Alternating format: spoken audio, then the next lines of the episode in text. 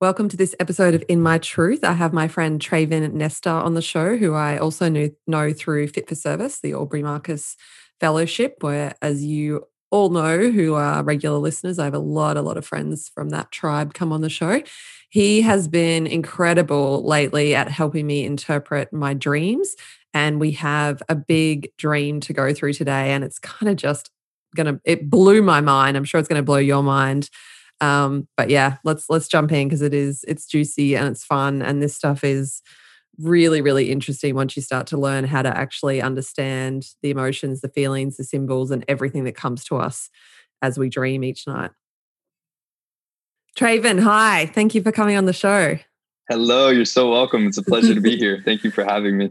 I'm so excited. We literally just got off an Instagram live that I imagine is going to be on your will that be on your Instagram profile now? Yep, it's on my Instagram cool. profile. Okay. Amazing. So people can, um, once you've listened to this episode, if you're interested in more of the dream interpretation stuff and the last dream we interpreted together, um, jump over onto your Instagram and and have a look. So we'll include that in the show notes. But um, I'm super excited today because the, the the IG live that we just did, we had already discussed the interpretation of the dream prior to us doing the live. Whereas this dream um, that we're going to talk about today is uh, I haven't heard your interpretation of it. So I'm really excited to hear it. But before we play the dream, because I did voice note it to you beforehand, I'm going to play that for our listeners. Before we do that, tell us a little bit about you and what you do and how you got into all this dream interpretation stuff, because I'm so excited I skipped past that bit. no worries. Yeah, thank you so much for having me. So about a year ago, I got I dove into to dream analysis, and it absolutely took me by storm. Like once I started to really understand what dreams were, because for years and years and years, I had no idea.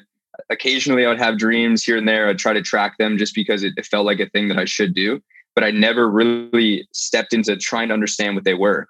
And then as soon as I started to learn about them, I got addicted, and I realized when I started to remember my dreams, which you just you write it, keep a journal every single night, every morning you wake up and you write whatever you can remember. Within a month, you'll start to be able to remember all your dreams, and it's it's absolutely incredible. But what I realized through this experience was that I was connecting with this part of myself that I'd been completely disconnected with. So mm. remembering my dreams was like remembering a part of me. And I broke down into tears one day, realizing that I had just completely abandoned part of me for so many years and yeah. it just it was very emotional. Oh, um, I can imagine. Yeah, then I just I kept diving in and started to analyze them, and I realized that I have a very like strong passion for it. I love mm-hmm. it. I've always been a student of the psyche and just love navigating in, in psychology and understanding the depths of the unconscious and like diving between dynamics within people within the world. And dreams are a perfect mirror for that. It's literally psychology and mirroring shadow aspects, conscious and unconscious. Um, so I've stepped into it. Now I serve people. I'm a dream coach. I help people interpret and analyze their dreams. Mm-hmm. And um, within a few months, probably a month or two, I'm going to be launching a six week uh, dream course program that I will take people in and help them deep dive and understand how to really, really work with dreams. Oh, that's so cool because it is such a powerful tool. And um, I've always been a very vivid dreamer and I have a lot of dreams and regularly. And I, I guess when I was younger, I thought it was normal that people would just dream every single night because I feel like I, I do dream probably every single night. And sometimes they slip away faster in the morning than others. And obviously, I very much agree with you that the more practice I have of, I tend to speak mine out now to Joe, my husband, as soon as I wake up because um, we're just in that habit of asking each other now and we find it both both find it really fascinating. But i also had a practice for a while of like writing them down or what have you and i have found that the more attention i bring to it then it is easier to remember. And right it's interesting right now because i'm pregnant and i don't i'm not sleeping as well as i usually do so i usually wake up i go to sleep from like um, somewhere around eight or nine in the evening. And I wake up usually at one or two, and I often have a couple of hours awake and then I fall asleep again. So now I get like two dreams a night, which is really interesting. And I usually, in those hours where I'm awake, in the middle of the night, I like make sure I like really remember that first dream and I go through it a few times in my mind and try to do my own analysis so that I could tell Joe in the morning. And then, yeah, usually I've got two for him now a day. so and that's, crazy. Uh, that's powerful. Like dream data is what I call it is some of the most powerful data because it's, it's reflecting back to us things that are outside of our awareness. So if we gather all of this data and then we have someone help us to interpret it, it's like finding lost parts of ourselves, which can help us heal and evolve at a tremendous rate. It's like when you have a dream analyzed, it's kind of like that light bulb feeling where you're like, wow, you know, like that epiphany. You're like, holy yeah. shit, how did I not see that? How did I not understand that? And then because of that, you're instantly able to integrate it and to change your life. It's wild. Yeah. And I mean, the one that we just analyzed on Instagram Live was around, um, you know, I, I, there was that theme when you talk about dream data, where for the last six to 12 months, I've been dreaming about going into spaces and homes and as if I'm like house hunting or whatever. And you explained to me that that was related to um, like kind of moving on in my life in in terms of consciousness or inner growth or my inner world. I was exploring my inner world and sort of looking for what was next and what fit and what made sense. And then it culminated in the dream that you and I analyzed, which was p- perfect timing for me because I was I was blocked on a leadership handover in my company, Growmotely, and I. I really hadn't realized that I'd blocked it. Like I started talking with Ren, who's stepping into the CEO role a few months earlier and then we'd kind of stopped talking about it and i know when i had that dream and then you helped me analyze it i understood that oh shit i'm in that fear state and i'm not moving ahead because i've got and it's amazing how we just um distract ourselves from yeah. the obvious and then that yeah. dream was was really my like inner psyche knocking on the door saying hey remember we're doing this thing you need to keep going you need to keep moving and um, and very soon after, her and I had another conversation, and we've picked it up and we're moving all along again. So it's really, really helped me. Um, so I wanted to say thank you on that. But um, so yeah, welcome. let's yeah, let's um play. So I voice noted you this particular dream about I feel like it was about two weeks ago now. Um, mm-hmm. So I'm going to play it now for our listeners, and then um, we'll jump back in and analyze it. Perfect. Okay, so I'm going to tell you about my dream that I had last night. see if I can track it all. So, from what I can remember, the start of it, I was in a car that I knew to be the car of a friend of mine in Australia, a girl called Amy that I actually haven't seen or spoken to for a long time. But I was seemingly borrowing her car for a period of time while maybe I was back in Australia or something like that. I'm not sure. But I definitely felt like I was somewhere um, where I was needing to borrow a car. So I was in the car and I was in a car park, like an outdoor parking lot, um, pulling out. And you know, where there's like the rows of the cars. And then I was pulling out of there and then getting onto the road. And I saw a car coming toward me who had in the car my dad's old business partner and his personal assistant. Um, and then just to hop out of the dream quickly. So my dad's my dad passed away in 2013. My dad's old business partner is someone that I worked with and for some time because I worked with my dad before I started my own companies and we never got on very well at all me and this particular man. So anyway, he was back into the dream. He was in the car and he he was in this other car coming toward me. And and I was on the right side of the road and they were coming toward me. And and they looked kind of confused, like, what are you doing? And then I realized, oh shit, I'm meant to drive on the other side of the road because I'm in Australia. Um, so I moved to the left side of the road and, and kept driving. And then I had this feeling that I wanted to let them know like what had happened because I thought it was kind of funny and that I've been living in the US for five years and now I forget which side of the road to drive on, some kind of context like that. So I tried to call him, my dad's business partner, from like my car phone. So it was going to go through the speakers. Um, and I couldn't, yeah, I don't know if it was like, I feel like I was using the the car to like call. Um, anyway, I couldn't get onto him, so I called his personal assistant who was in the car with him. I was like, I have to call her and tell her. And then it kind of felt like when she answered, she was in my car. Um, and I told her this this the reason why I was coming at them on the right side of the road and had to move because I've been living in the US and I don't know, but I, it, there definitely felt like there was some need to explain myself, explain why I had been driving on the wrong side of the road or the other side of the road. Then I feel like I was just driving along on a normal road in this car and I was going to visit like work and my dad, but it didn't feel like um, I worked with my dad. It felt like I was kind of going back to visit and still do my own work and my own company, but I was going to work from there for the day or, or whatever it was. So then what I can remember, I don't really know how it transitioned, but from then, what I can remember is that I was at this big office building that also had like a shopping center or something. So it was almost like a shopping mall. And then you would go to this other section, which was where the commercial element of the building was. And that's where I would go to my dad's office. And I feel like I went backwards and forwards to that office a few times. And it was like I would have to go through this certain part of the shopping center, which kind of looked like an open, mm, almost like a food court or whatever.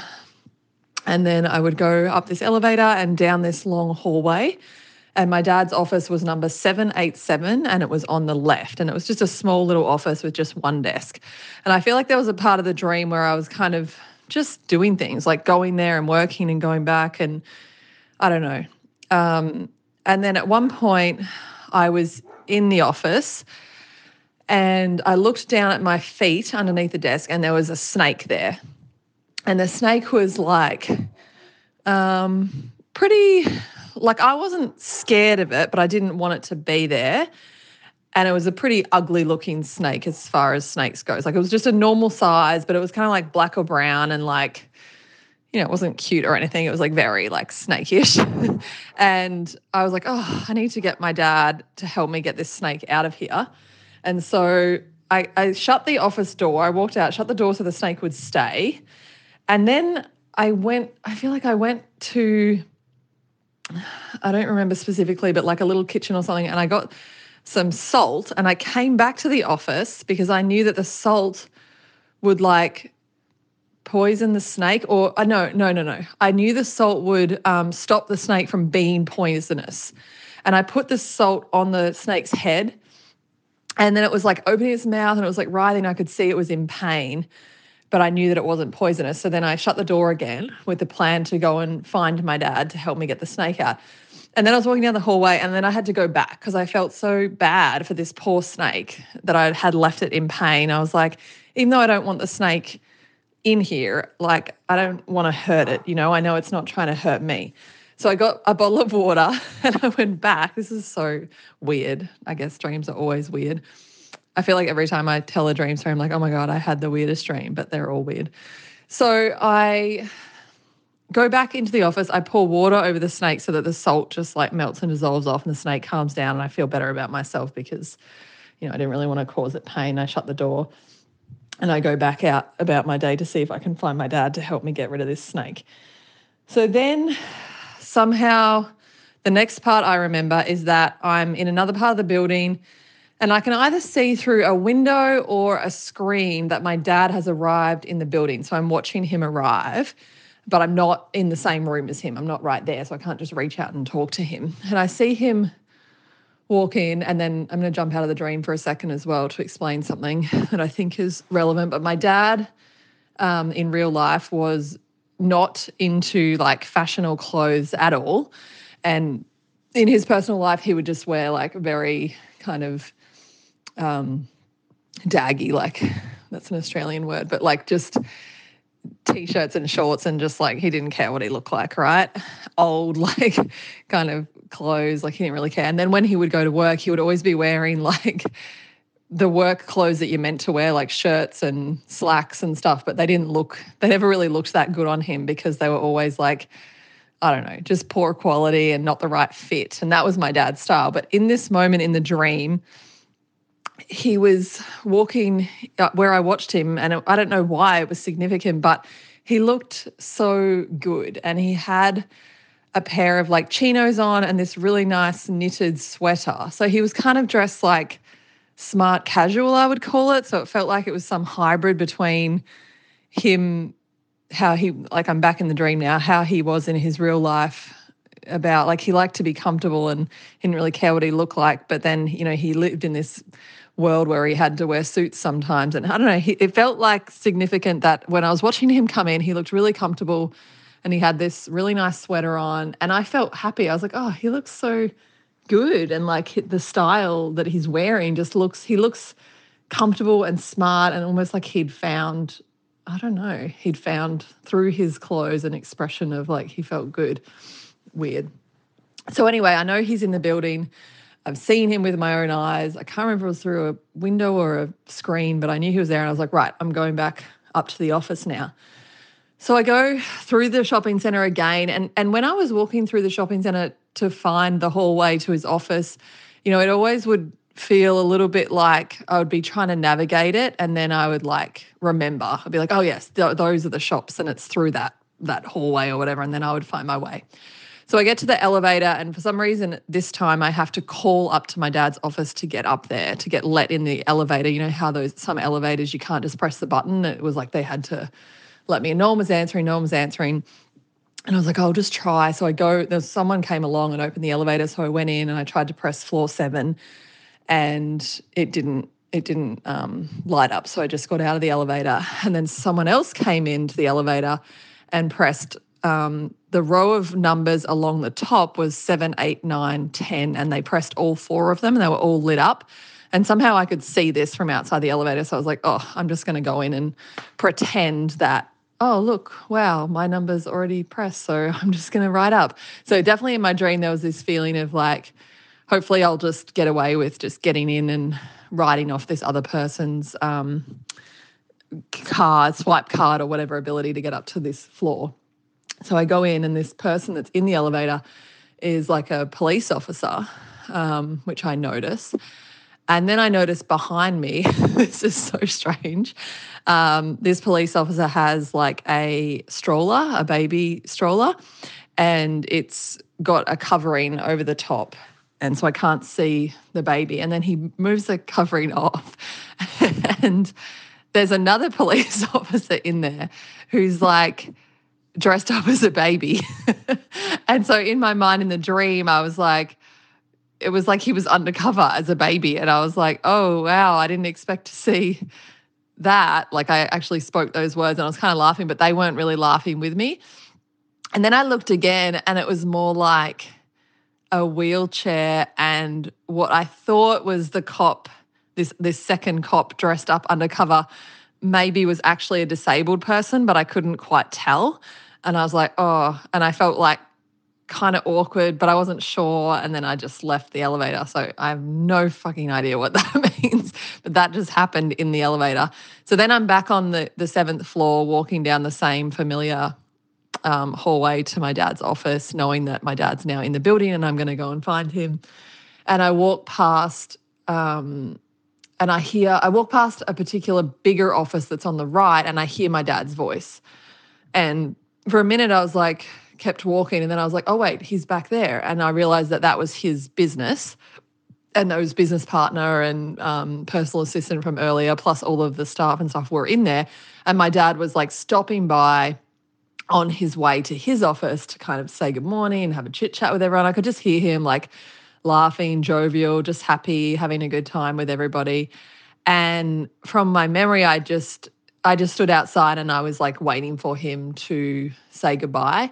Interestingly, I was watching him and I, I think he didn't have that nice sweater on anymore. He had more like what he used to wear around the office in real life, just this like ill fitting office attire. But he still seemed kind of happy and I don't know. And I was just waiting outside to speak to him. And then I don't think I ever got to like that I don't nothing happened from there that I remember. Next thing I know I was leaving the office building.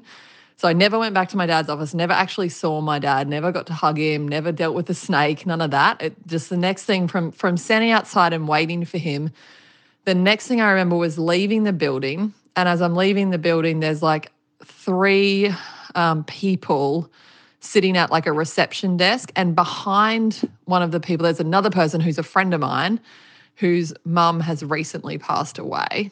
And I see him, I was like, oh, you're here. And the person responded. And then I realized it wasn't actually him, it was his sister. And I was like, oh, you know, you're not, he's not here, you're here. Well, if he comes, can you, can you let me know? Because I want to see him. I started talking to her and then I started asking her, how are you doing? How are you going?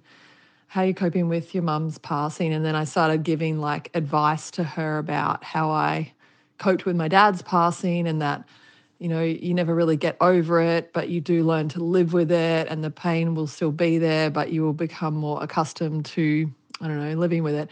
And while I was telling her this, it was more like she was like a face down in the ground that I was down on the floor um, of this building that I was like looking, she was looking up at me and I was looking down um, as at, and telling her this stuff. Um, and then I just kind of, and she was like, thank you, thank you, and like crying a little bit. And, you know, it was like a loving exchange between two people who don't really know each other very well, but have a, sh- a, shared experience. And then I was like, if when your brother gets here, let me know because I want to, I've been meaning to catch up with him. And then I just left.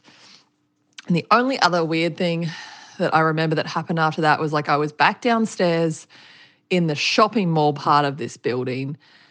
And a woman came up who in the dream, I don't know who she was in my real life. She's not anyone I really know, but she was like a friend or something or an acquaintance in the dream. And she came up to me and started talking to me about my plans for my birth of my child. And um, I was like, oh, I'm going to have a home birth and I'm really excited. And she started laughing at me in kind of a, um, like kind of like an evilish, it felt like like a sarcastic or evil way. And then she, not evil, but yeah, like sarcastic way. And then she was like, oh, yeah, let's talk about that after you've had it. this is like, um, oh my God, sharing dreams is like so vulnerable sometimes because like it's so weird and then you're like yeah but i i dreamed it. It was me. Anyway so she she's laughing at me sarcastically and she says um, yeah we'll talk about it after you've had the home birth and the state of your vagina and your body and it's all going to be like wrecked because you're doing it without a hospital or med- medicine or whatever. She's like yeah yeah okay whatever And I was like, no, you don't understand. I'm like, all of the problems that people have with birth and with, you know, stretching and tearing and different things like that are often as a result of hospital intervention. And she was like, oh, yeah, we'll see. And then, and I felt like she just does not understand me. And then I set, set like a boundary with her and I was like, listen, I will talk to you about it after the birth, but I will only talk to you about it if you read these three books that, and I listed off the books that I have read um, that I, so that we're talking about the same thing, so that you have the information that I have that have led me to this decision. Um, and then that was it, which also, by the way, is kind of relevant in my real life because I have decided to home birth and obviously not everybody agrees with that and so, so, sometimes i do have to set boundaries that are very much the exact same boundary that i set in the dream. Um, but that was that's the end of the dream. That's the end of what I can remember. So it, it felt um, significant. Like I dream a lot, and like I said to you the other day when we were chatting, like you know, next time I have a, one that feels significant, I'll share it with you. So yeah, I'm super curious to hear um, what you said, and I think I've shared enough in there about how different parts of the dream made me feel. Um, but I definitely felt like I was, there was this energy of, I was my own self, running my own business, doing my own thing, like choosing to be there. But there was this element of the fact that I was back with my dad and my dad's company and this kind of past element of my life. Um, you know, some of people whom which I didn't ever really resonate with in real life. And I kind of knew that in the dream as well, but I kind of felt that I was there on on my own accord. I don't know. I look forward to dissecting this with you and hearing what you think. All right. So that was my dream from a couple of weeks ago. Um, I do not know what you're going to say about it. and I'm very curious. Um, so I guess we're all going to be exploring this together, my listeners and me. And I mentioned on the recording as well that, like, there is a real vulnerable aspect of sharing your dreams with people because, um, you know, I, I find myself sometimes saying, like, oh, I had the most weirdest dream last night, but like knowing full well that I created that dream, it came from me. So that's the vulnerable piece. But anyhow, let's dive in. So tell me, tell me what. You Yeah, it's like it's like opening the door to the insides of your inner world. It's so mm-hmm. vulnerable. So, yeah. but so you're a champ.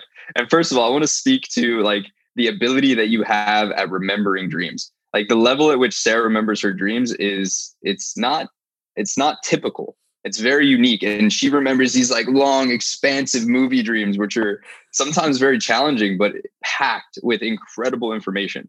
So this was this is fun and challenging to do so i'm super excited to share this with you guys today. Yeah i think part of the hard thing for me is like trying to because trying to track it like there's a lot usually and um, we talk, talked on the Instagram live about like what are the important bits to kind of get at? Because sometimes I'm like, is that important or not? And I guess uh, you can explain a little bit more about how that that might be sorted through for people, but maybe other people don't dream as or remember as vividly as me. But yeah, okay, let's dive in. Tell me. Yeah, and as I, the way that I in a world is all about. yeah, and the way that I analyze and interpret dreams is I I try I like to teach how to do it as I'm doing it. So I'll explain the different pieces that I pay attention to and kind of how to walk through and, and think about working with your dreams. Amazing. All right. So the first part, this was broken into I think it was like seven seven parts or something like that. Um, so the first part, you the dream starts with you driving in your friend's car from Australia, right? So first off, anytime that we have a dream with someone that we recognize from our past or a location from our past, that's telling us that this dream is pointing to this time period. That means pay attention and think about your life when you knew this person, or think about your life when you lived in this house, or when you lived in this country, etc. That helps mm-hmm. us to mm-hmm. kind of pinpoint where the energy originated, where the blockage originated, and mm-hmm. how to think about working through the energy that needs to be healed or integrated. Mm. So that was like way back when I the, thinking about the friend's car that I was in, and also the people, uh, which you'll get to in a minute, I think, who were in the other car. It was like way back when I worked with my dad. So this was like before I became an entrepreneur, even. Yeah, and so what happens? That's really important to know because what happens think of it i'm going to use the word trauma as an energetic block a blockage of energy not necessarily like a traumatic like physically traumatizing or emotionally traumatizing event but when there was a mm-hmm. blockage of energy so what this is telling us is that that time period something happened that was so powerful that led to an energetic block that was impacting your ability to show up in perfect harmony within yourself and mm-hmm. when we have emotional blockages those show up in the present moment that's why your dream is showing you this because in the present moment, when you had this dream, this is the most important information for you to know to find better harmony in your life. And the mm-hmm. blockage, even though it was from your past, is still impacting you in the present time. Cool. Mm-hmm. So the next thing is whenever you see somebody in the dream, first of all, sorry to go back a second, is everybody, absolutely everybody and everything in your dream is an aspect of yourself. Everybody. So, although this is a friend of yours from your past, since it was a woman. Yeah, she wasn't actually in the dream. I just knew that I was in her car. But then I saw okay. those other two. I saw um, my dad's ex business partner, and yeah, Okay. I wouldn't call them. Yeah. So friends. anytime you you see somebody or you you are thinking of somebody from a dream, you have to ask yourself, what does this person represent to me? And ask mm-hmm. you like close your eyes and think of the first three words, characteristics, or ideas that come to mind because your psyche is using that person to reflect an energy that's alive within yourself.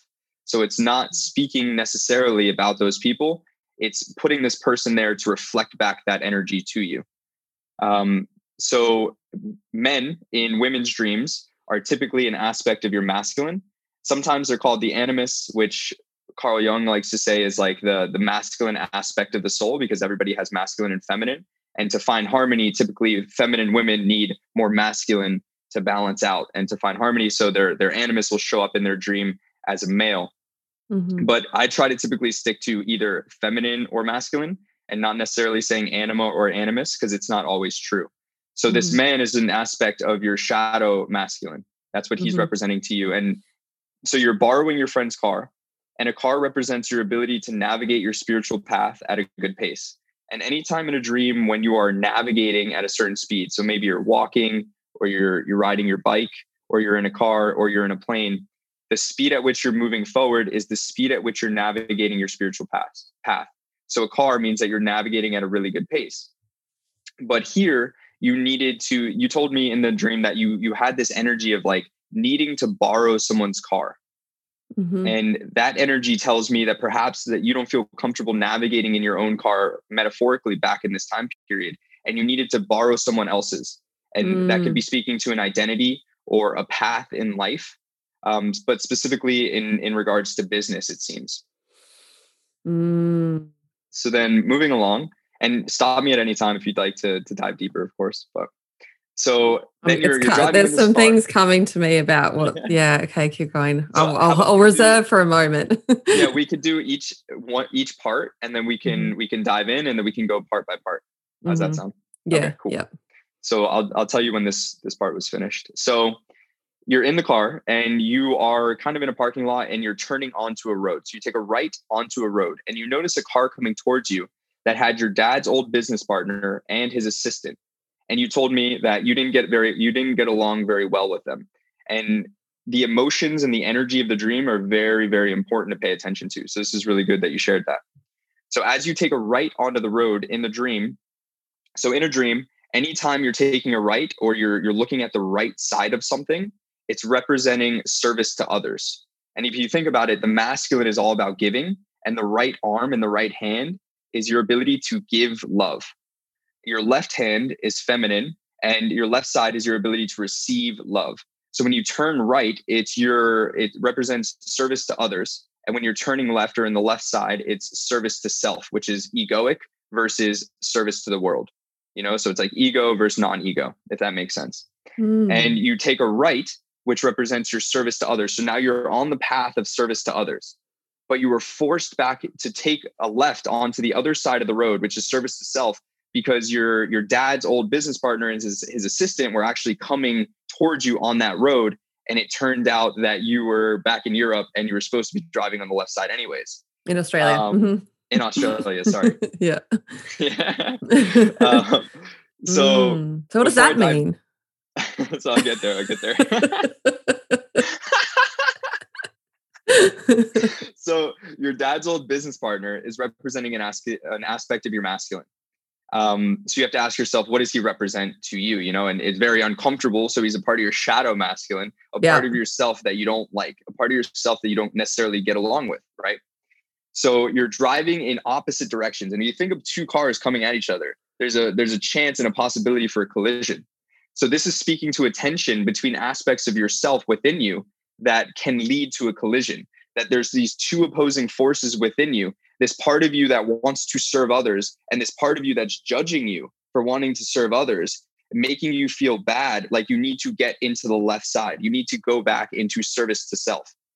Um, so the version of you that made you feel bad, this this masculine version of you on that side of the road, made you feel like you had to explain yourself afterwards. You felt the need, like you were embarrassed or whatever, and you needed to call him to explain, like, look, that wasn't intentional. It's it's my mistake. I was in the United States. I didn't know any better. So that that disconnect, the energy inside of you is um, it's causing you to drive in the service to self lane and to feel guilty and shameful about it. So it's like get off the, the right side of the road, get back to the left side of the road.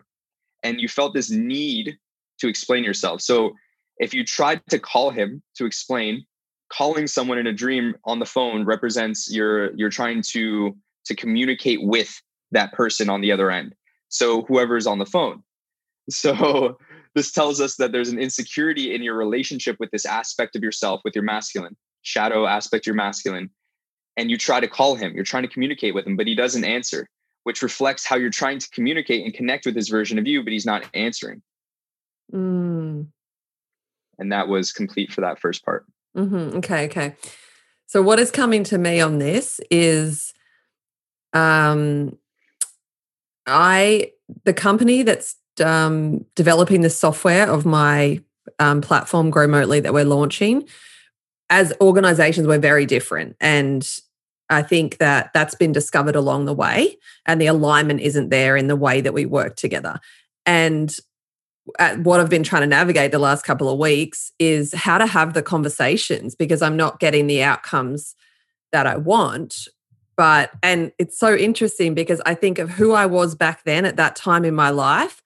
I was the shadow part of my masculine. I was aggressive, rude, um, if something wasn't going well that I needed in my business world, I would be just like probably pretty awful about trying to get the outcomes that I needed and pretty rude to people and like do things like kind of maybe abusive. I don't know. Like I would be on the phone and just be like, I'm not getting off the phone until we resolve this, or like, give me your manager, or like that was kind of the behavior I employed 10 years more than 10 years ago actually to get what i wanted to get things moving to get things happening. I had very low tolerance for people um, much less emotional um, intelligence or whatever you call like empathy and compassion for other people. And so what i've been trying to navigate is like the situation i'm in right now is bringing up these feelings actually. And i mean in almost all of my business dealings for a very long time they're very harmonious and so it's been very confronting for me because I'm trying to figure out how to navigate getting an outcome without reverting to you know very old shadow masculine type behaviors that I know don't serve me anymore. And but I, I, do feel frustrated. And I think what I'm trying to understand, because I generally in my life try to look for alignment and avoid being in situations where we're really out of alignment, because then we just don't have to conflict.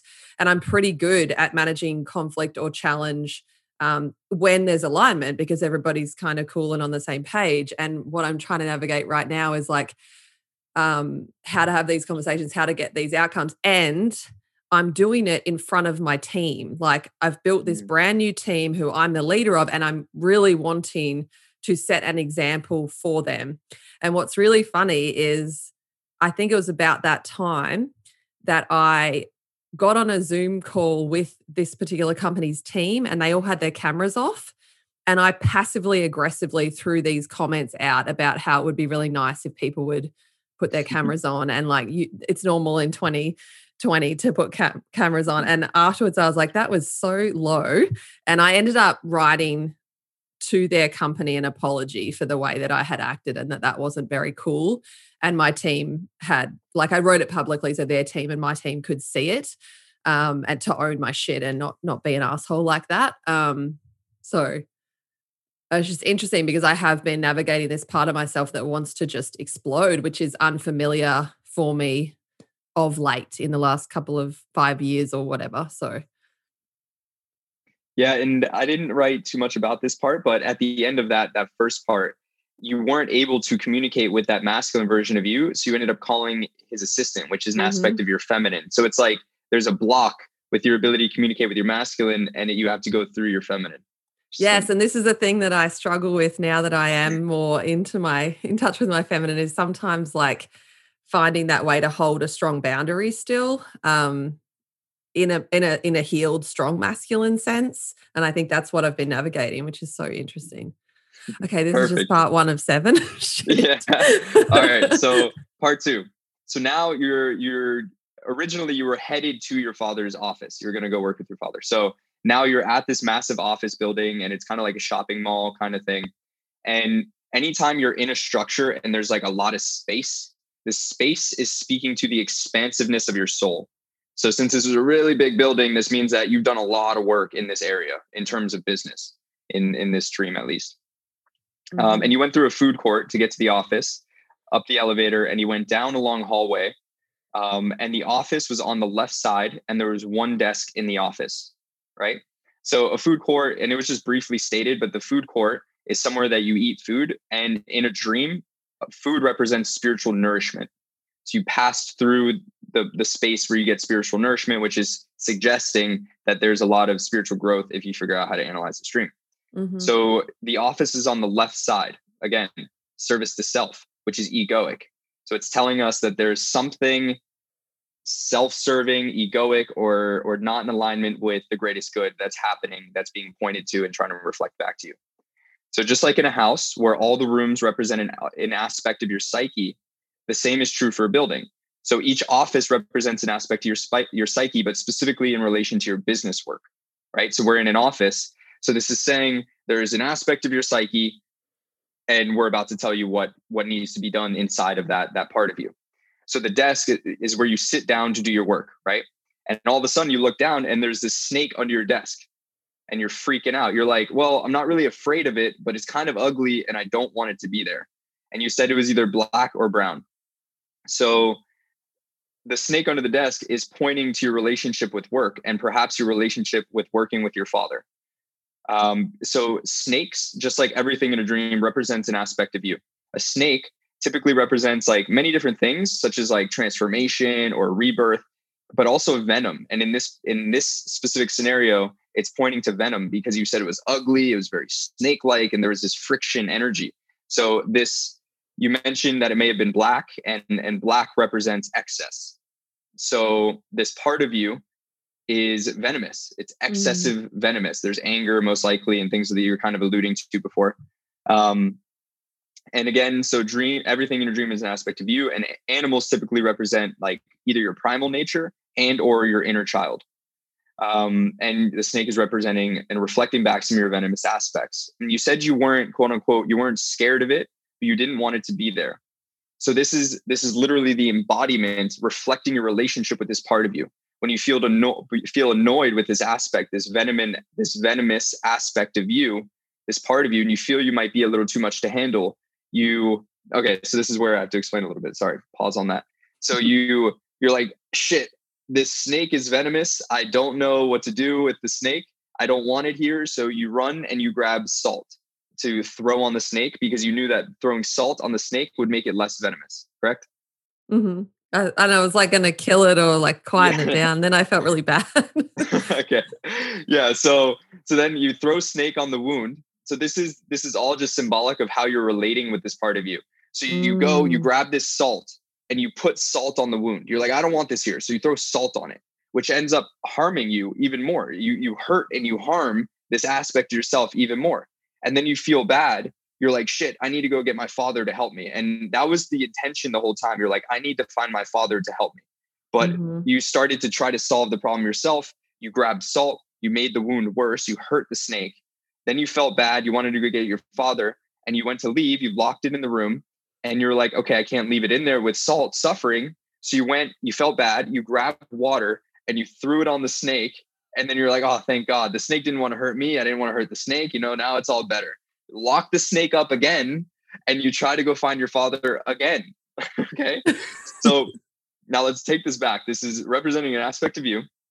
And this is showing your exact relationship with this part of you. So when you feel annoyed by this part of you and you feel you might be a little too much to handle, you throw salt on yourself. You make it worse. You wound yourself even more, causing pain and suffering. But then you feel bad that you're causing this pain to yourself. You grab water and you throw the water on it to calm yourself down again. Mm. And you even mentioned how you feel better about yourself after putting this is a quote after you feel better, you feel better after putting water on it because you never wanted to cause pain to it and you know that it wasn't trying to cause you pain. so to continue with this, each time you would to close the door, you're basically locking up the trauma that needs to be healed in that part of your psyche. You're like, I don't want to deal with this right now. Let me go get my father. Close the door, lock in the pain, the trauma, the suffering. Uh, so your pattern is wanting it to be gone, locking up the trauma, getting salt, making it worse, locking it up again, then coming back one more time with a bottle of water because you feel bad, and then locking it up again. Mm. So all the while, your first instinct and thought was that I need to get my father to handle this. And this is representing your inner father. It's your archetypical father, but also because whatever's inside is reflected outside, it's also probably the same or similar relationship that you had with your father as well. Mm-hmm. So I need to get my father to handle this. But instead of doing that, you actually started to handle it yourself first. But each time you kept thinking you need your father. And this is representing this lack of trust within yourself and dependence on your, your father inside and externally in the world.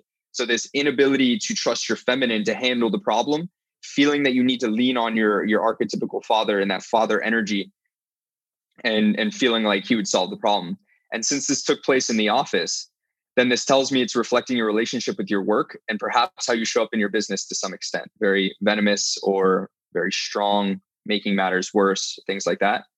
Um, and again, everyone in your dream is representing an aspect of you. So your father is representing your, your inner fatherly masculine energy. And this is telling us that in the workplace, you often needed your masculine to support you when times got scary. You would try to handle it a few different ways, but it never felt really good enough. And you still needed to depend on your masculine.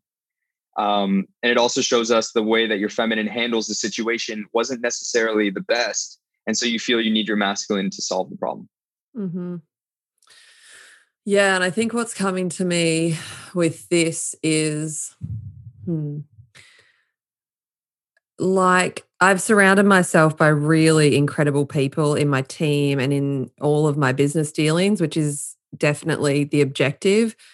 But in some regards, it's like I've been a little bit buffered and sheltered from challenging relationships in my work world to some degree. And I'm, I'm now experiencing one that is um, reflective of like just how I used to do business a lot of the time. I really just thought that everything was like a fight to get to get what you needed, to get things moving, to get things happening.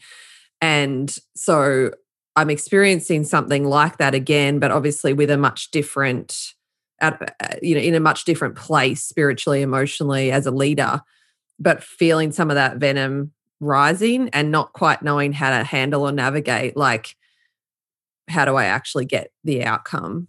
Um, the father thing is really interesting as well because my dad avoided conflict at all costs. And um, my perspective of his business partner was much more of like, just had a lot more conflict in the way they kind of operated together was that my dad was the yes man and he was the, he just bulldozed everything. Um, that's my perspective, which is relevant to my dream. I'm not saying that's what their real life was, only they can speak to that. But um, yeah it's curious it's like the two parts of me the part that, that's how i've felt in this i've felt very um do i want to bulldoze or do i roll over and i couldn't i haven't been able to seem to find this middle ground that's neither that's holding a boundary firmly but lovingly and moving through it and i'm trying and i think there's this part of me as well like maybe the self-serving bit is like my ego want I want to be a really good leader. I want to impress my team with how fucking evolved I am, you know, and like navigate this so that they're like, "Oh my god, Sarah, you're amazing." And I'm struggling to do that. So I'm very like as I'm saying this, I'm like, whoa, I'm like, I feel like I'm kind of far from just like whatever my truth and integrity and alignment is. And I'm so busy trying to manage everybody, what everybody else thinks of me. Mm. Maybe. Mm. Versus, Powerful yeah. Mm-hmm. Yeah, that feels right to me. You said it and it felt exactly right to me. Um, another thing that I want to mention here that I think is very fascinating about dreams is that oftentimes I'll do an analysis for people and they'll be like, okay, now what? Like, now how do I make the change? What do I have to do? How do I use this information? And I had this download working with ayahuasca a few months ago where she showed me. So bear with me, this is a little confusing, but in order to heal something, healing is awareness. Awareness is light, right? So most people don't remember their dreams. And if you don't remember your dreams, then that aspect of your psyche is staying in the dark. It's staying unconscious without your awareness. So you're just not seeing that part of your psyche that's trying to be reflected back to you.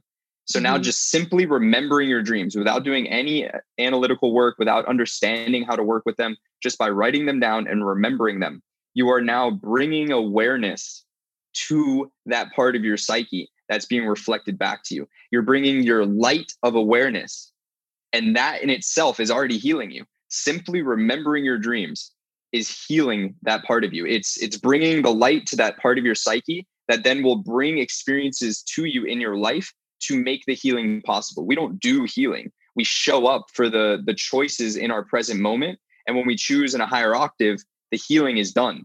So by mm. becoming aware of these aspects within our psyche that are outside of our awareness, we then give permission for that experience to be presented to us again for the healing to be done.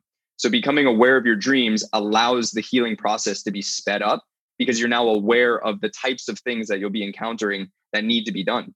Mm-hmm. And then when you take it one level deeper and you actually do the analytical work, then you are diving even deeper into the specific parts to help you navigate those situations in a better way when you do come face to face with them because you'll mm. understand how you've interacted with those situations in, in the past and the different dynamics that were created so you'll have more data points in terms of how to effectively navigate that experience as it presents itself mm, interesting cool. So third part.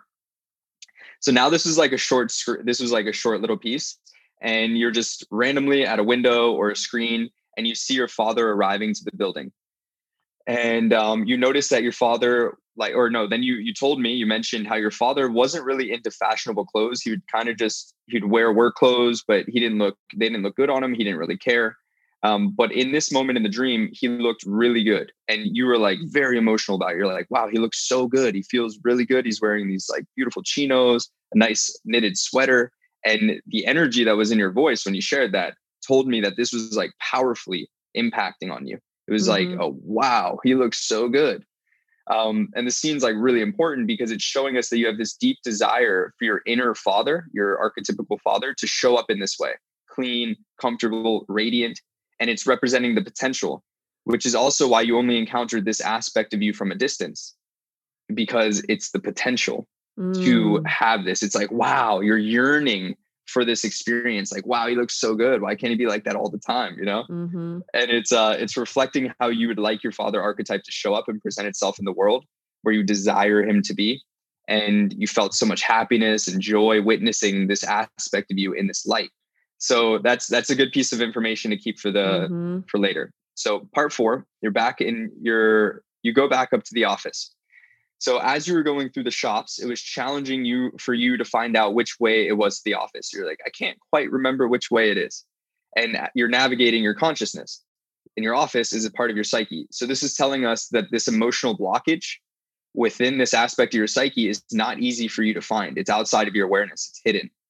Um, and this time you go to the elevator and you call up to the elevator, but no one was answering. So in a dream, anytime you're changing levels, mm-hmm. you're you're changing levels within consciousness so if you're on the ground level going up you're essentially you're going up to the higher chakras if mm-hmm. you're mm-hmm. at ground level and you're going down the stairs or down the elevator then you're going to the lower chakras which is where a lot of our trauma is stored so in this case you're trying to ascend in consciousness but nobody's answering um, you're trying to ascend to the higher chakras but they're they're being blocked and you needed to call your father to be buzzed up but nobody was answering someone was going up. So you tried to actually go in and press floor seven, but it didn't work. So you get out of the elevator again. You're like, I'm trying to go, but it's just not working. Um, this is telling us that there's a blockage on your masculine side that is preventing you from ascending into your higher chakras because mm. you're calling your father, but nobody's answering. Again, you're trying to reach out to the masculine, but nobody's answering. Mm-hmm. So there's a block here on your masculine side that's preventing you from ascending. Um, but then someone else goes in and presses the entire row of seven floors and all four floors. Sorry. So the number four in a dream represents like being weighted down by something, something heavy, mm-hmm. something that needs to be worked through. And the number seven, which is the floor that you were trying to go to, represents purity, pur- purification, and wisdom. Um, so you follow them in and you try to ride up with someone else using someone else's swipe card to get to the funny floor. Bit. yeah. So this is also so the fact that you're you're trying to go in and use someone else else's card in the in the elevator to get up there this is just kind of like a little thing on the side it's not really important for the dream but dreams love to do this this is also anytime there's any type of behavior in your dream it's it's mirroring a behavior that's showing up in your life in multiple ways so you trying to use someone else's swipe card is showing up in your life and other behaviors as well somewhere and it's probably so something I'm trying to kind of write off something else or take a yeah. shortcut or yeah or like exactly not re- yeah yeah something like that. Okay. Hmm. Yeah, exactly. Um, so when you tried to go in there and you pretend that your number was already pressed, this is so this is reflecting how you're trying to spiritually bypass the work that needs to be done in regards to what the stream is highlighting. So yeah. you're trying to just get to the purity, the purification, the wisdom on floor seven you're just like, yo, let me use someone else's swipe card. Let me just spiritually bypass the work that needs to be done. And when you get inside, you realize that the man standing in there is a police officer. And a police officer represents outdated belief systems. It's like things from our past, beliefs, ideas, things that are just Whoa. not serving us anymore. So this police officer has a stroller that has a covering over the top so you can't see the baby that's on the inside. there's another police officer in the stroller that is dressed up like a baby as well. Gets trippy. So now there's two police officers, and the number two represents duality. Like there's something in your personality causing separation, something outside of your awareness. So this is telling us that there are outdated belief systems in relationship to your father, internal and external at the time, and in relationship to your inner child and being a parent that are outside of your awareness and preventing you from purification and wisdom and getting to the office. Hmm. So there was a covering over the baby stroller, so you couldn't see the baby. This makes me wonder if you have like a good connection with your inner child, or in some ways, maybe you're blocking yourself from seeing that part of you. If this, you also said that there was a shift between a stroller and um, and a wheelchair. So if if the cop was a disabled person in a wheelchair, then this is representing an aspect of you that you think is disabled. Mm. You're ashamed of this part of you. And since he was in the stroller, it tells me that it's a relationship to your inner child. Um, mm. You think some aspects of your inner child are disabled. Yeah. You know what? Some of this feeling that I've been having navigating this situation is like, um, you mentioned the word spiritual bypassing. Like, I think um, what I used to do a lot of in my life was like take the high road and like put myself in a position where I came or I thought I was coming across as like superior because I would stuff down any emotions and show up like emotionless. So it would be kind of like the other person is a bit emotional and I'm like solid. Um, and that's what I feel like I did at some point in my life as I was trying to probably pendulum swing counterbalance the fact that I've been a highly emotional, highly sensitive person my entire life. So I went through this period of like almost the way that I would manage conflict would be to take this superiority and like um almost make the other person yeah, I can't fully explain it, but there is remnants in what's happening now showing up of who I used to be. And I'm struggling because I don't want to bring those elements in. And I'm trying to understand how to be my most authentic um, and in my highest alignment and truth and grow through it. Um, but I'm finding it really hard to get the outcomes and to lead. And, and I think a lot of it is because I it's not just me and somebody trying to navigate something. It's like me and my company and my team trying to navigate something with another company, another team, group of people. So it's very kind of public. So I'm like putting all this pressure and stuff on myself. And there's a lot of judgment on how I am leading and how I am navigating these waters. Yeah. And that that judgment, that pressure, those parts of you are feeling that. So whenever there's pressure internally, then you're pushing those parts of you away and you're you're keeping them in shadow. So the mm-hmm. thing that you're mm. actually trying to integrate, you're not able to integrate because you're seeing it as something that you don't want anymore, something that mm-hmm. you can't have present itself. Well, that energy is felt on the inside, and they're like, well, shit, I'm just going to do what I did in the past, which is rear my head through behaviors that aren't serving me to get your attention until you look at me with love and compassion and you allow me in. Mm. Okay. So, part five um, so you get off the elevator, you're finally up there, purified, perfect. I've evolved. I'm enlightened. fully enlightened.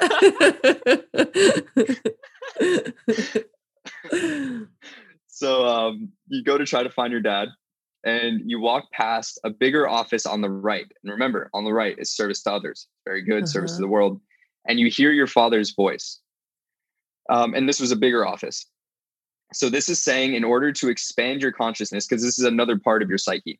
So in order to expand your consciousness, because now you're on the seventh floor, it's a bigger office um, because the office is bigger. So to be of service to others in a bigger way, you will have to find harmony between all of these aspects of you that are present in this room and within this building. So mm. all of those, your father and your father's business partner and his assistant and all of those aspects were in this room suggesting that when you find harmony between them, you will be able to serve others in a grander and a more expansive way. And you, you again, you're watching, you're observing mm. this aspect of you, which like right now is making me think that this is probably how you, ooh, yeah, this is how you experience your masculine. You experience your masculine from afar. It's like mm. because you're trying to be so in like in a role within your masculine show up in such a specific way you're not actually embodied you're you're mm. viewing your masculine from a distance which is creating this disconnect wow yeah and i think yeah i think you're right because I think I embodied my masculine for most of my life. And then when I started working with ayahuasca last year in May, I really understood the feminine energy in me and embraced that and went through a period of actual rejection of the masculine within me and I, I, you know I needed to work through and heal that which I think I did at the start of this year when I was back at Soltara working again and healing a lot of that toxic toxic masculine so I think I'm in a phase actually and maybe I didn't have as much awareness about this where I'm actually really relearning how to embody a healthy masculine um, yeah, that's what's coming to me as you're talking. And I think right now I'm being challenged by something that needs some masculine energy. And I don't quite know. It's like I, I do feel as though I've healed that toxic masculine because it doesn't feel right. It's not the path I want to go down. It's like, even if I think about doing it, I'm like, I know that's not going to get me the outcomes and it doesn't feel wholesome, but I don't quite actually know how to like tap the powerful, strong, healed masculine to move through this situation. Well, the the fact that you have awareness of all of this now, it's just gonna the answer will present itself as you need it. You'll probably get another dream to help you to do that. But just knowing that just allowing all aspects of you in with love will help you to do that as well. And this dream is speaking to you already doing that. Like mm. the fact that mm. they're all in the room, your father's laughing and smiling, it's like you're making progress. You're still not in the room with them. You're still viewing it from afar, but they're all in this space and you are working towards that integration. Mm-hmm. So to continue on with the analysis, he didn't have, you're like viewing from outside the office and you notice that he didn't have the nice clothes on him anymore. Um, he was wearing his ill fitting clothes. So this tells me that the, your desire for your father to dress up nicely, and perhaps this is the evolution of your father archetype, but there's still work that needs to be done before that transition is permanent. Since you snuck onto the elevator and spiritually bypassed, then your father wasn't dressed in the way that you expected because the old version of, of your father mm. archetype showing up again. So every time you spiritually bypass, and honestly, the situation that you're describing right now, where you you are being tasked with showing up with healthy masculine, I think this is that opportunity to to not spiritually bypass. Like this dream probably brought that experience to you. So now this is in your awareness. You know what you need to do. Now, can you actually do it in the waking life experience? Can you yeah. embody what you know you need to do? Mm-hmm. Okay, so um, this is saying that, yeah, you can still be of service to others and be happy since he's smiling and laughing, but perhaps you won't reach your potential if you don't attend to all the work that needs to be done. So, yeah, you're, you're successful. You'll continue to be successful. But this version of you that you know you that you can be, this like radiant version of you, like showing up like beautifully, it's not possible if it's not integrated. So mm. when you let go of those outdated belief systems and you find harmony with those aspects of self, then your father archetype will transform and evolve. Um, and another thing that I want to mention here is that these outdated belief systems, and we kind of just brushed over because it was really quick, but this is saying that the work that needs to be done is in your inner inner child. It's probably mm. your inner masculine child, your um like younger masculine version of yourself in relation to your father. And a lot of the time that's hard to honestly to to accept that mm. we have childhood trauma that could have been with an amazing relationship with a parent. But it's saying that those outdated belief systems are in relation to your inner child. And yeah so that's where you're going to find your answer and be able to show up in the way that you need to. And yeah. th- there's a book that i don't know if this is the place to share it but it feels appropriate. So absolutely changed my life. It's called the five personality patterns. And mm. it is it maps out the developmental trauma that people experience and this is everybody we all have one to two patterns that we go into depending on the generational tra- or the childhood trauma that we experienced during each of the developmental phases and there's five of them and this was like the answer to a question i didn't even know to ask but having this book and reading this book is like this this is part of my life's work because it's a profound map of understanding the internal landscape of our inner child and working with other people. Now I can look at people and understand their childhood wounds. So I think that's a great resource for you if, if, if it calls to you, I can share. Yeah, it's share amazing. I'm always down to explore that stuff. Like I have done quite a bit of inner child work and core wound work, but that one sounds like a good one. So we'll definitely check it out and we'll include it in the show notes as well. Yeah, Krista, or what's her what's her name? Uh, Adrian and Christine Hassler did a workshop based on this book, and wow, Yeah. wow. Okay, so to continue on, um, you never got to interact with your father at all, and this tells me that there's a dynamic between you and your inner father archetype, but also in relationship to your father um, when he was here, where you're constantly waiting to interact but not quite hitting the mark. There's an off note between these dynamics within you. hmm Okay, so transitioning to part six. Um, you were leaving the office building. Now you're leaving, you're almost done. You're like, okay, I'm leaving, getting out of here. And there's three people sitting at the reception desk, which represents a completion of an old phase and a transition into a new one. And you said that you went to see your friend, and at first it was this man that you knew, but it ended up being his sister, and their mother just passed away. So when someone passes away in a dream, it represents like a symbolic ending of something.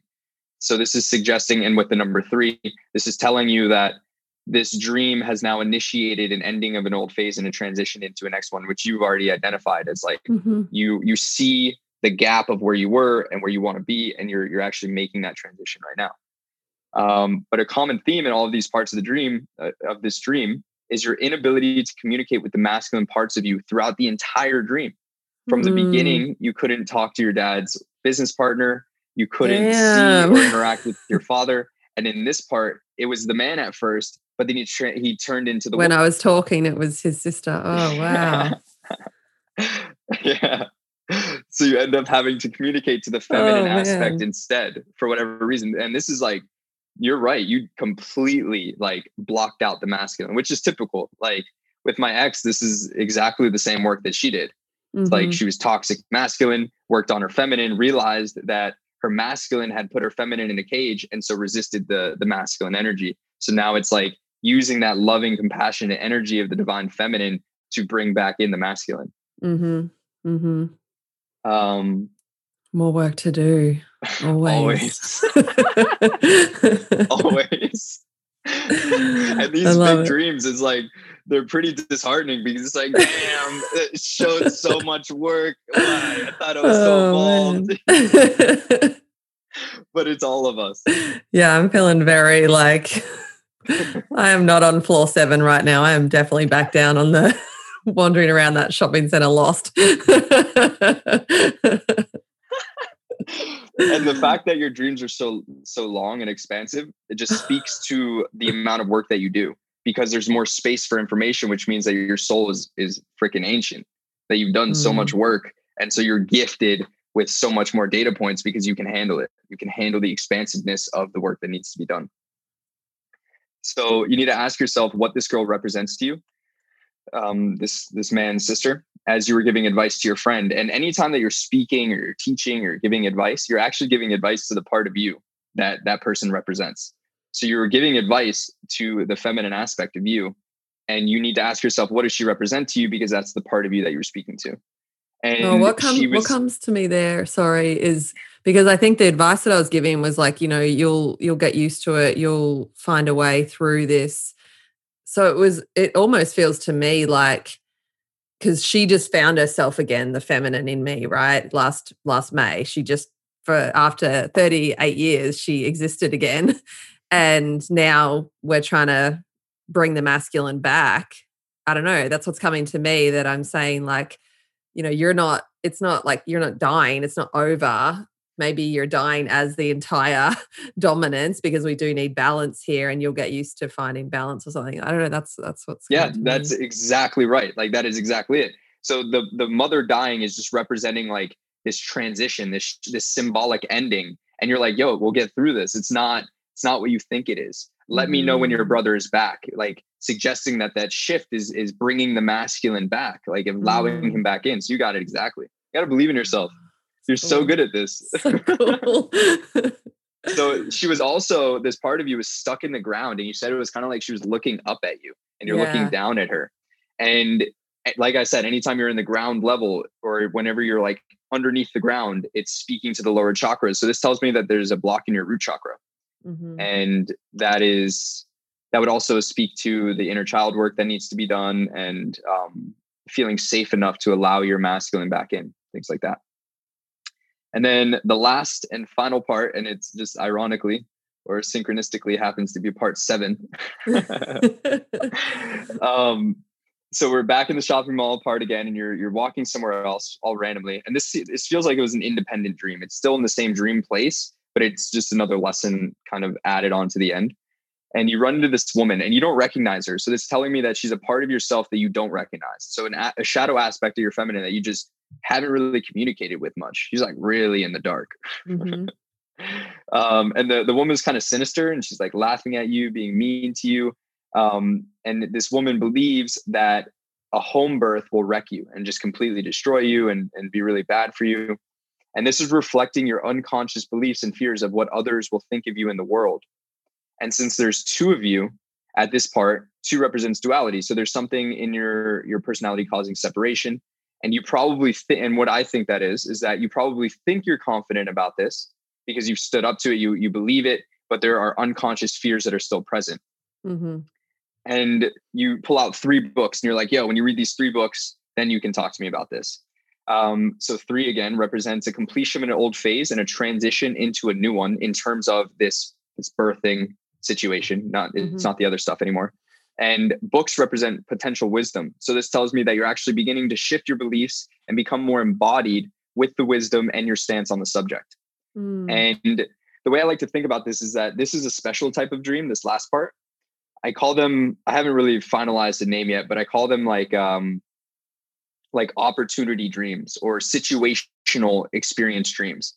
It's kind of like in waking life, we're faced with challenges. Just like you said, you're trying to figure out how to approach the situation with a healthy masculine. That is another opportunity to learn. It's a situational experience. Some dreams are just complete narrative. There's no, there's not really consciousness to interact back and forth. This last one was a full blown situational experience giving you the opportunity to show up in the way that you know that you should and that you have been in your waking life mm-hmm. because you said you've been really confident you feel really good about your stance on this sharing it with people. Well this was another part of you is like how are you going to interact? How are you going to respond? Are you going to respond with fear or are you going to respond with love and understanding? Um so this was just another opportunity to grow just like in our waking life moment. And it was like another opportunity for you to be tested to respond to see how you would respond when you're challenged on your stance on the subject and you pass the test because mm-hmm. you handled it with grace and which tells me that you're probably like really close to completely healing whatever that is. Mm, amazing. Oh that was so good. Wow. It's amazing because it was a couple of weeks ago and like a few other things have unfolded since then. Um and yeah just as i'm hearing you talk and thinking about like where i've gotten to and what i've moved through since and how it has been like quite confusing and quite challenging for me and that struggle to understand where i'm meant to go with all of this and how i'm meant to handle myself but um i feel like i've navigated to a point now that i feel like fairly comfortable with but i'm definitely going to at the moment i'm kind of what am I doing with it right now? I'm kind of, I kind of, I had a conversation. I said my piece, how I was feeling, expressed myself in a calm manner, um, but did express myself. And now I'm kind of just leaving it. And I feel a little bit resigned. Like I just, okay, well, I don't really know what to do. And now I'm using the time more or less actually to reflect back on everything that got me to here and see what I can learn for moving forward. But that's, this has been really helpful because I think there definitely is something in me learning to embody the healed masculine a little more. Um, that and diving into that inner child stuff that might be behind that. So I'm super curious to do that. Thank you. You're so welcome. This is exciting because there's so much there. oh, it's so amazing. I feel like um I mean, people who listen to this show already know how my inner world is. If you've been listening for however long I've been doing a year and a half, it's like there's a lot that goes on in here. and now that I'm getting into the dream space, I'm like, oh, but whoa, like it's almost like when I hear back my whole dream that I said to you, and like that could be any night of the week, I'm like, well, there is just like so much going on all the time. Like it's quite, quite hard for me sometimes to navigate so, it all. But one other thing that's a little bit of um important when it comes to dreams is that the dream that you're having that night is the most important thing that you need to know that day. mm. So when you have a dream that of anything, ask yourself what was happening in the last few days of my life because mm-hmm. they're most of the time they're speaking to events and a lot of the time it's just events that you are acting with the energy of your past and that's why it's based in the past yep so interesting i think last night i had this dream that i was on a ship and in the dream i knew the ship was going to crash um, it was almost like i i saw it and then i was back on the ship and so i knew the ship was going to crash and i was trying to tell the people there was two people that I was working with. I was trying to tell them it was going to crash. We need to get off the ship, and they weren't really believing me. But I didn't. I was like, I know, so I'm I'm going to hop off. And then we we had to pass through this like tight canal thing and that was an opportunity to get off because as we went through we were like right by the shore so we could just go down this spiral staircase and get off. And i like took as many people off the ship as i could with me like a, a few hundred or something but there was like thousands on there so i couldn't save everybody but i was just going. At the end i like scooped all these people in my these little mini people in my arms and took them all off. And then when i got off on the shore um i like i was trying to tell them like they can't you can't stay here on the shore because next thing that was going to happen was the water was going to whoosh down this canal. Like there was more water coming. I was trying to tell them they weren't all listening to me. And then some of the little people turned into like um like little um prawns or shrimps. And some of them turned into like spiders and stuff. And i was like flipping them over so that they could walk away. But i was like i have to just leave them. Like i've done as much as i can. You know if they're not going to listen to me i've just got to move on. And i felt like it was but the reason why I'm just sharing it, you don't need to analyze the whole thing because I don't want to like take too much of your time and brain power. But I was thinking boundaries has been such a big theme for me this year. And you just jogged my memory because at the end of that last stream, I was setting this boundary kind of thing with this woman. And as you were explaining that, it felt like I was acting out how to how to ha- have a boundary. I suppose I was having this mm-hmm. enactment of it. And last night, the dream that was the theme that I kind of had analyzed myself when I came out of the dream was it was all about boundaries and and also um boundaries and sticking with my truth. I was like, well, I know it's going to crash. I'm going to tell you. You can choose to come with me or not. And then I'm really going to do my best to like save as many people as I can and help them. But there's only so far that I can go. Like if you're not going to listen to me, then I'm I'm just going to carry on. So it was kind of like a me just knowing and going on my mission and trying to bring people along the way, but not like wasting, no, not overextending myself to the point where I would be at, at detriment, which is interesting because I feel like I'm moving through that a lot in my life. And I'm with this new company and everything I'm doing, I'm very much like pioneering almost um, what I'm building. And there are people in the vortex that are like, or oh, I don't know if that will work. Or are you sure about this? And there's a lot of this part of me that has to like always just be like, just don't worry about that energy. Like, just keep going, just keep going. So, yeah. So, what's coming up for me with that is like, one thing to keep in mind is that oftentimes dreams are so like multidimensional and dynamic that they'll be speaking to like four different levels of existence. So while you saw the boundaries aspect, I saw something completely different, and they're all ah. they're all true. That's the thing. Is like they're so brilliant. Once you get to like understand the language of your dreams, you're like, wow, I'm so brilliant. well, I mean, and I feel like I get that like surface level, whereas like I never could have got all that stuff that you were explaining to me about that last dream and that whole masculine feminine thing. Like that's not what came to me really with it at all and navigating this difficult situation. I, I purposely didn't overthink it because I mm. wanted to hear what you would say, but I don't think I was going down that path. So okay, tell me yeah, a little bit so, about the one. So you're on you're on a boat on the ocean, right? Yeah, so like water in a dream, water in a dream, unless it's like crystal clear and beautiful, it's the energy of the water. But mm-hmm. most of the time, water in a dream represents like dense, heavy emotions, sorrow. Yeah, and it was grief, nighttime sadness, and it was dark. Nighttime, mm-hmm. yeah, the, the darkness within you. And a boat, just like a car, it's your ability to navigate your spiritual path, but over emotional waters. And the mm. boat's crashing. So this is honestly, it's probably a prophetic dream saying that you're about to you're about to crash. Like something mm. in your life mm is coming to a tight a tight part it's like kind of a, a little bit of a prophetic dream because it's not an actual vision of the future but i think it's suggesting to just be aware that your boat your ability to navigate the, your emotional waters in the way that you have in the past is it's narrowing. So can you explain that part again where it's you're coming to the narrow part and that's your opportunity to get off and what else? Yeah, so what happened was because I knew I had the foresight that it was going to crash. What happened was we were cruising along, we go past this other ocean liner, and then I see the city skyline of like New York City up ahead. And something in me is like, well, we're going straight for it.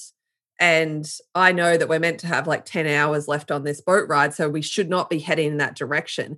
And then the boat starts to try to turn, but I can tell it doesn't Which have enough. direction? Um, right. Okay. Okay. Yeah. So the boat Service starts to others. Turn right. Yep. Um, and it doesn't have enough like um uh it's going too fast to be able to turn quickly enough.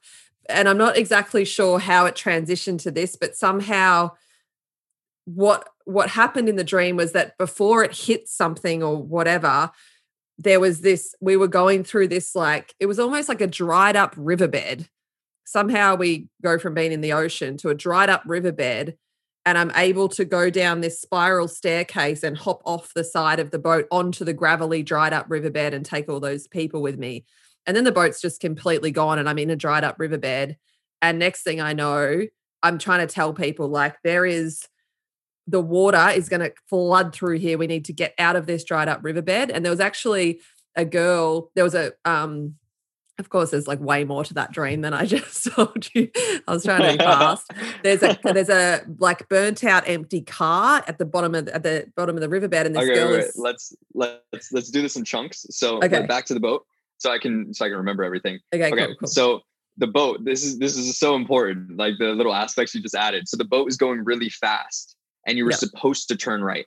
So this is this is speaking to your speed that you're navigating your emotions. It's kind of like like you're just kind of speeding through your emotional cleansing, your emotional feeling and healing. It's like let's just go, let's get it over with. I don't want to Mm. feel my emotions yeah, but it's preventing you from turning right from serving others because these emotions that are that are clogged up inside of you if you don't tend to them and you slow down and tend to them you're going to crash so you're you're coming up to this dry riverbed which is like the part of you that doesn't that doesn't feel emotions most likely and you're Mhm. getting off and and going from the top of the boat down is speaking to going into um trauma like root chakra sacral chakra and solar plexus because you're going down then what happened? Mm. Yeah. So, okay. So then I get off with all those people. It felt like I did two rounds of getting people off. And the first time they were like fully grown people. And the next time I had all those like little people and then they turned into creatures. And then I'm at the bottom. The boat's gone now. I'm in a dry, rocky riverbed, knowing that water's going to gush through any minute now. And there is a like burnt out shell of a car. And there's two, there's one woman in there who's and then one woman at the door and she's i think told the other girl to go in she's trying to get me to go in as well she's like let's sit in the car it's cold because this is all taking place at night she's like let's be in the car because it's cold you have to be and i was like you cannot be here the river the water is going to come down here you can't be here and she was trying to convince me i was like no and i just kept going and i think i might have after that gone and got more people off and then that's when i flipped those little prawns over and then i just like left i don't remember what happened after that Okay, so these all the people that you were getting off were just aspects of you. So it's like the parts of you that you're saving from the Mm. cra- it's like what makes me think of is because we're about to go through a really powerful astrological portal on December 21st. So yeah it's the part of you that like you just have to leave behind. They're just not serving you, they're not coming with you. But there's Mm. also this torrential like river coming for you. Like you're about to experience something very emotional most likely. and these parts sorry I can handle And it. the- these parts of you th- this woman's like yo let's get in this car and it's burnt out it's not going anywhere so it's like the older ver- version of you that that wants to just sit and stay because it's Mm. was it cold out and she wanted just the comfort of being in the car Yeah, it was some form of safety aspect. It, it like she was just trying to take shelter or whatever. yeah it's just an aspect of your shadow that is trying to hang on to the past and it's like not not understanding that who you're becoming isn't who you were and that you have to do something else Wow. Okay. were there any other parts of that. Um, I think that's all I really remember. I don't really remember like where I went I have this vague recollection that I, I went off like adventuring kind of thing. Um, but I can't remember what that was. But I, I, I left. I was like, I'm out. I gotta go. Like nobody's really listening to me. I gotta keep going. Um, and I don't think anyone came with me. So I lost like more than half the people on the boat. Then I lost the people in the car and then all the little mini people and the prawns and everyone. They just I had to I had to just keep going. What does that mean?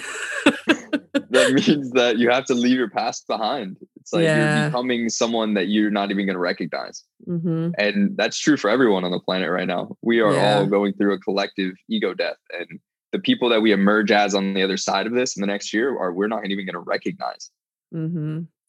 Yeah. And I do feel like, I mean, Joe and I got married on October 22nd. So, like less than two months ago. And I felt like, I actually did like some cord cutting rituals around. I decided to change my name because mm. I really felt coinciding with me. There's so much healing that's come out of this relationship that I'm in with him, this sacred union. And it's like, one, it's to honor us and our family and all of that. But two, it's honoring myself and who I've become and that I am a new person and I want to step into that fully and let go of the past. And I did a whole lot of cord cutting rituals and we we actually did our own little ceremony before our official ceremony just the two of us in our hotel room where we just honored the past and thanked it and left it where it mm. was mm. as we move forward into the next stage of our life so i feel like i'm kind of in this phase of very much of like letting go and that feels like i can feel that energy on the planet as well as you're referring to um, and then i also did bufo for the first time about a week and a half ago yeah and wow. like yeah wow. So that was wow. I did that in between that other dream and now. And what's really interesting is, I mean, yeah, for those who have done Bufo, you know, and for those who haven't, it's you pretty much complete ego dissolution. Like that is the ultimate ego death. You become nothing. Um, and thankfully, I have a lot of integration tools because it was intense. I haven't had a blast off like that in ayahuasca. I haven't had a full dissolution. I know some people do experience it in ayahuasca, but I haven't. I've had moments of being one and being everything and my body kind of fading away, but very different to this like bright white nothingness. You do not exist. And then you come back. And uh, I, I feel like it, I've done so much work to heal the abandonment wound, and that has come in layers. You know, the first discovering of it was so incredibly painful and and the healing at that point was so difficult and then there's more and more and more and more and more layers and you know i felt really comfortable with where i've been at with it in the last six months or what have you but it, even only it's less than two weeks since i did bufo and i i feel this new layer of healing or letting go or something because it's like bufo just helped me see that eh, it, they're just stories it's just meaning making that we've mm. put on everything but we when you lose your entire ego like there's nothing I, I can't even i'm still probably trying to put words around it but there have been a few things that have happened that would usually at least trigger some of that old abandonment wound that i'm like oh it's almost like i can see the thought like a fly in the corner and I'm like, that's funny that that fly used to be a fucking monster that would jump on my back and like start suffocating me. Mm, that's such a beautiful way to think about it. Wow. Yeah. That's so beautiful. That's like a felt experience because that's how yeah. it is. As you're peeling back the layers, it becomes smaller and smaller. Yeah. Amazing. Wow. so it's been a profound couple of weeks and some pretty profound dreams. So I'm really grateful for you helping me through them. You're so welcome. This is exciting. and hopefully, this inspires your listeners yeah. to, to remember their dreams. Definitely. And obviously you do this, um, you know, you can do this for people if they're interested in reaching out and um, you do like individual sessions, but you also do like packages and things like that. Is that right? Yeah. So right now I have two different packages. It's um, three packages, and these are these will be like WhatsApp dream packages where you message the you message the dream over on WhatsApp or whatever communication you, you prefer. And you have three dreams or five dreams. And with the three dreams, I do a 15 minute Zoom call. And with the five dreams, I do a 30 minute Zoom call. And those dreams and the calls can be used at any point. Um, like if people want to get all three of their dreams analyzed and then jump on a call to kind of dive deeper, or if they have some questions beforehand and things like that. Um, and for returning clients, I also have like hour long sessions, 30 minute long sessions, but it doesn't make sense to to get on a 30 minute or an hour long call if I don't if I haven't interacted with that person's psyche mm-hmm. before. Um, and they can reach out to me on on Instagram. Uh, it's at Traven Nesta. And there's a link to if you want uh, like the first dream is always free. So there's a link to book a session with me to get your first dream analyzed for free. If if you like it, you can get more. Uh, it's amazing. We'll definitely include all of that in the show notes. And um, if your dreams are like mine, it's 300% more expensive because there's like seven dreams in one. no, I'm just kidding. No, um, so that um, one, that dream would have counted as one. Wow. As, yeah. Yeah. I hope I, I, hope your workload isn't too much from other people. no, it's amazing. You're super talented. You've been super helpful for me. Um, this is like kind of a bit of a unique episode of In My Truth. Usually we dive into like what's going on for you and what's going on for me, but today was a little bit all about what's going on for me. So thank you for giving me your time. And I would always love to have you on the show anytime if you have a profound dream or situation that you want to take us through um, that you kind of feel like talking, releasing, talking about whatever, like the door is always open. You've been a phenomenal guest. Really value the work you do in the world and just grateful to know you. So thank you so much for coming on today. Yeah, of course. Thank you so much for having me. It's so fun. wow. another episode down, and that one was definitely a unique one. Um, holy moly, my mind is blown. I have some work to do on stepping into that divine masculine. So I'm super excited for that. If anyone has any resources, feel free to point them my way, and I'll definitely keep you updated on my journey as I move forward. Um, quick other news for you Joe and I have our own show coming up. It's called Love and Life Podcast. So look out for that on our social media and everything. We're going to have a trailer episode up soon and you can subscribe. Um, we've got a website coming and all those kinds of things that we're putting the finishing touches on as I record. So, yeah, check out Love and Life podcast if you want to learn more about what our sacred union is all about, what it's like to consciously relate, um, get the, the inside story on getting engaged and our wedding and our pregnancy and all sorts of things. Um, jump on over. We would love to have you. And of course, if you enjoy this show, I would super appreciate a five star rating on whatever platform you listen on. Thank you, loves.